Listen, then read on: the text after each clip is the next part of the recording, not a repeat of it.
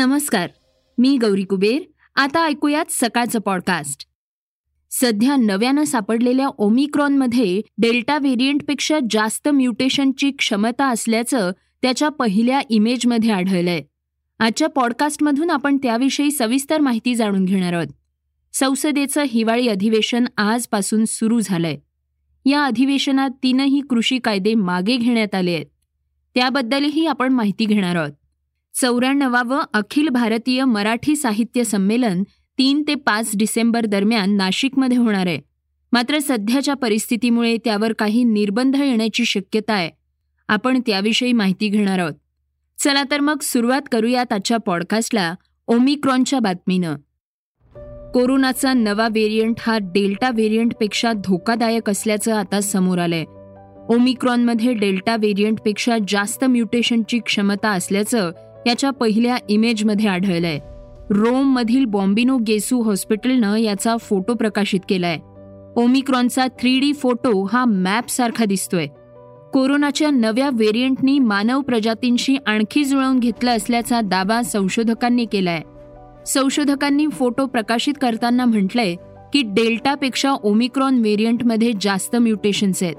याचा अर्थ असा नाही की हा व्हेरियंट खूप धोकादायक आहे. इतर व्हेरियंटपेक्षा या व्हेरियंटनी मानव प्रजातींशी आणखी जुळवून घेतलंय. इतर अभ्यासातही या व्हेरियंटबाबत माहिती समोर आली आहे.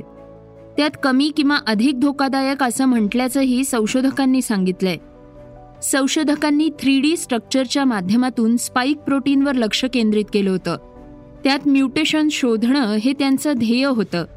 अशी माहिती क्लॉडिया ऑल्टेरी यांनी दिली आहे मिलान स्टेट युनिव्हर्सिटीमध्ये ते क्लिनिकल मायक्रोबायोलॉजीचे प्राध्यापक आहेत. संसदेच्या हिवाळी अधिवेशनाच्या पार्श्वभूमीवर एक महत्त्वाचा निर्णय घेण्यात आलाय. आपण त्याविषयी आता माहिती घेणार आहोत. संसदेचं हिवाळी अधिवेशन आजपासून सुरू झालंय. या अधिवेशनात तीनही कृषी कायदे मागे घेण्यात आले आहेत. दरम्यान हिवाळी अधिवेशनाच्या पार्श्वभूमीवर गुप्तचर संघटनांनी दिल्लीमध्ये अलर्ट जाहीर केलाय. शीख फॉर जस्टिस संघटनेच्या एका व्हिडिओनंतर गुप्तचर संघटनांनी अलर्ट जाहीर केलाय.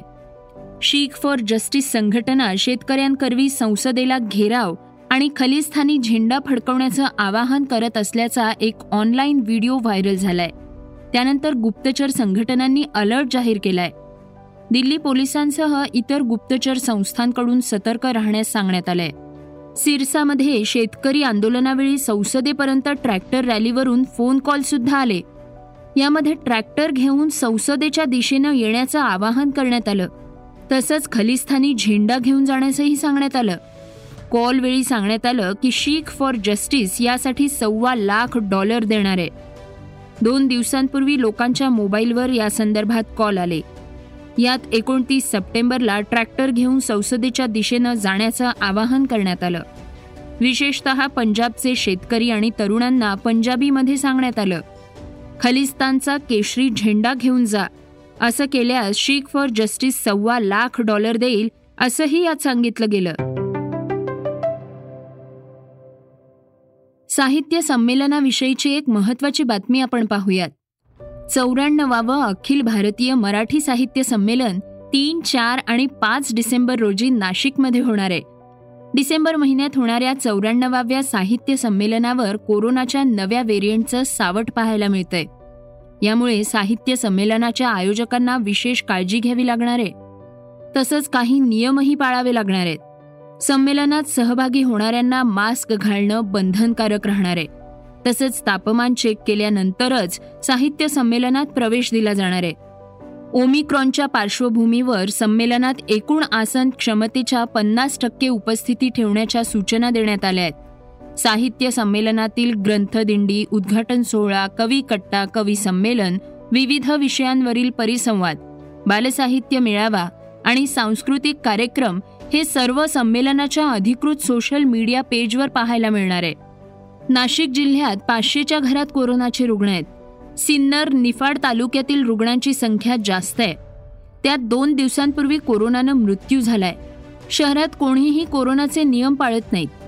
मग हे नियम पालन साहित्य संमेलनाच्या ठिकाणी राज्यभरातून आलेल्या लोकांना करायला लावणं शक्य आहे का असा सवाल उपस्थित करण्यात येतोय. साहित्य संमेलनात सहभागी झालेल्या व्यक्तींच्या लसीकरणाच्या प्रमाणपत्राची तपासणी निमंत्रक करणार का आणि करायची झाल्यास तितकी सुविधा उपलब्ध आहे का? असा प्रश्न आहे. अनेक व्यासपीठांसमोर साहित्य संमेलनाचा कार्यक्रम होणार आहे. त्यात भोजनावळी वेगळ्याच. हे पाहता ही गर्दी कशी रोखायची असा प्रश्न आयोजकांसमोर असणार आहे. आता जाणून घेऊयात वेगवान घडामोडी. माजी पोलीस आयुक्त परमबीर सिंग अखेर चांदीवाल आयोगासमोर हजर झाले आहेत. या दरम्यान मुंबईचे माजी पोलीस आयुक्त परमबीर सिंग आणि सचिन वाझे तब्बल आठ महिन्यांनंतर एकमेकांसमोर आले आहेत. यावेळी दोघांमध्ये काही सेकंदांसाठी संवाद झाला. मुंबईतील घराबाहेर स्फोटकं आढळली होती. याच प्रकरणी सचिन वाझेंना अटक करण्यात आली. चांदीवाल आयोगानं परमबीर सिंहांना बजावलेलं जामीनपात्र वॉरंट रद्द केलंय. वाझे आणि परमबीर सिंग यांच्यात काही वेळ संवाद झालाय. पण त्यांच्यात नेमकं काय बोलणं झालं ते कळू शकलेलं नाही. अल्पवयीन मुलीचं लग्न होत असल्यास ते लग्न रोखण्याचा प्रयत्न केल्याचं अनेकदा दिसून येतं. मात्र राजस्थानमध्ये एका एकोणवीस वर्षीय मुलानं फोन करून स्वतःचं लग्न थांबवलंय. हे प्रकरण दौसाच्या सिक्राई येथील आहे आज त्याचं लग्न होणार होतं. पण त्यानं राज्य बाल आयोगाला फोन करून याबाबत कळवलं आणि लग्न थांबवलं. तक्रारदार मुलगा बारावीचा विद्यार्थी आहे.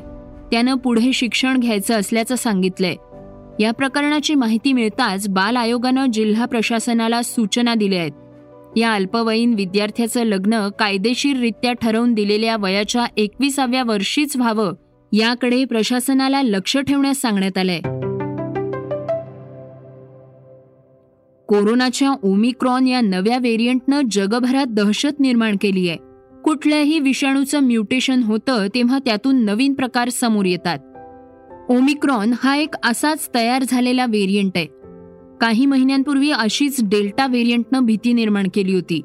आता ओमिक्रॉनच्या पार्श्वभूमीवर जगभरात खबरदारी घेतली जाते ओमिक्रॉनची दक्षिण आफ्रिकेत उत्पत्ती झालीय.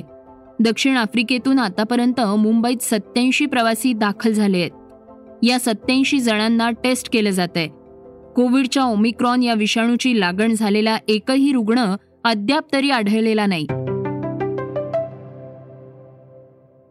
ऑस्ट्रेलियाचा दिग्गज खेळाडू आणि जगातील सर्वात यशस्वी फिरकी गोलंदाजांपैकी एक शेन वॉन मोठ्या संकटात सापडलाय. वॉनचा दुचाकी चालवताना अपघात झालाय. यात तो गंभीर जखमी झालाय. या अपघातानंतर त्याला खासगी रुग्णालयात दाखल करण्यात आलंय. सिडनी मॉर्निंग हेरॉल्डच्या वृत्तानुसार शेन वॉन सकाळी बाईक राईडवर गेला होता. त्याच वेळी त्याचा अपघात झाला.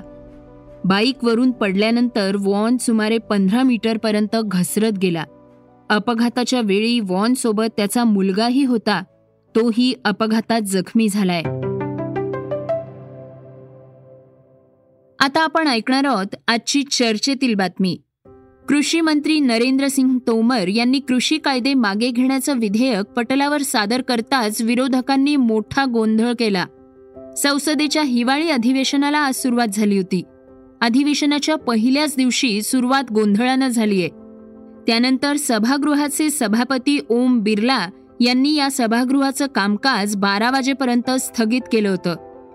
संसदेच्या हिवाळी अधिवेशनाच्या पार्श्वभूमीवर पंतप्रधान नरेंद्र मोदींनी माध्यमांशी संवाद साधताना अधिवेशनादरम्यान सर्व खासदारांना गदारोळ न करण्याचं आवाहन केलं होतं. संसदेच्या या अधिवेशनात विरोधकांच्या सर्व प्रश्नांना उत्तर देण्यास आम्ही तयार असल्याचं देखील त्यांनी यावेळी सांगितलंय. संसदेत मोठ्या गदारोळादरम्यान आज कृषी मंत्री नरेंद्र सिंह तोमर यांनी कृषी विधेयक मागे घेण्याचं विधेयक मांडलं. जो उसी टाइम पे भी बातचीत में शामिल थे ये पुराली वाला था बिजली अमेंडमेंट बिल था एमएसपी था और ये तीन काले कानून थे। ये सारे मामले थे। तीन मामलों का समाधान हो गया एक अभी इसमें रह गया।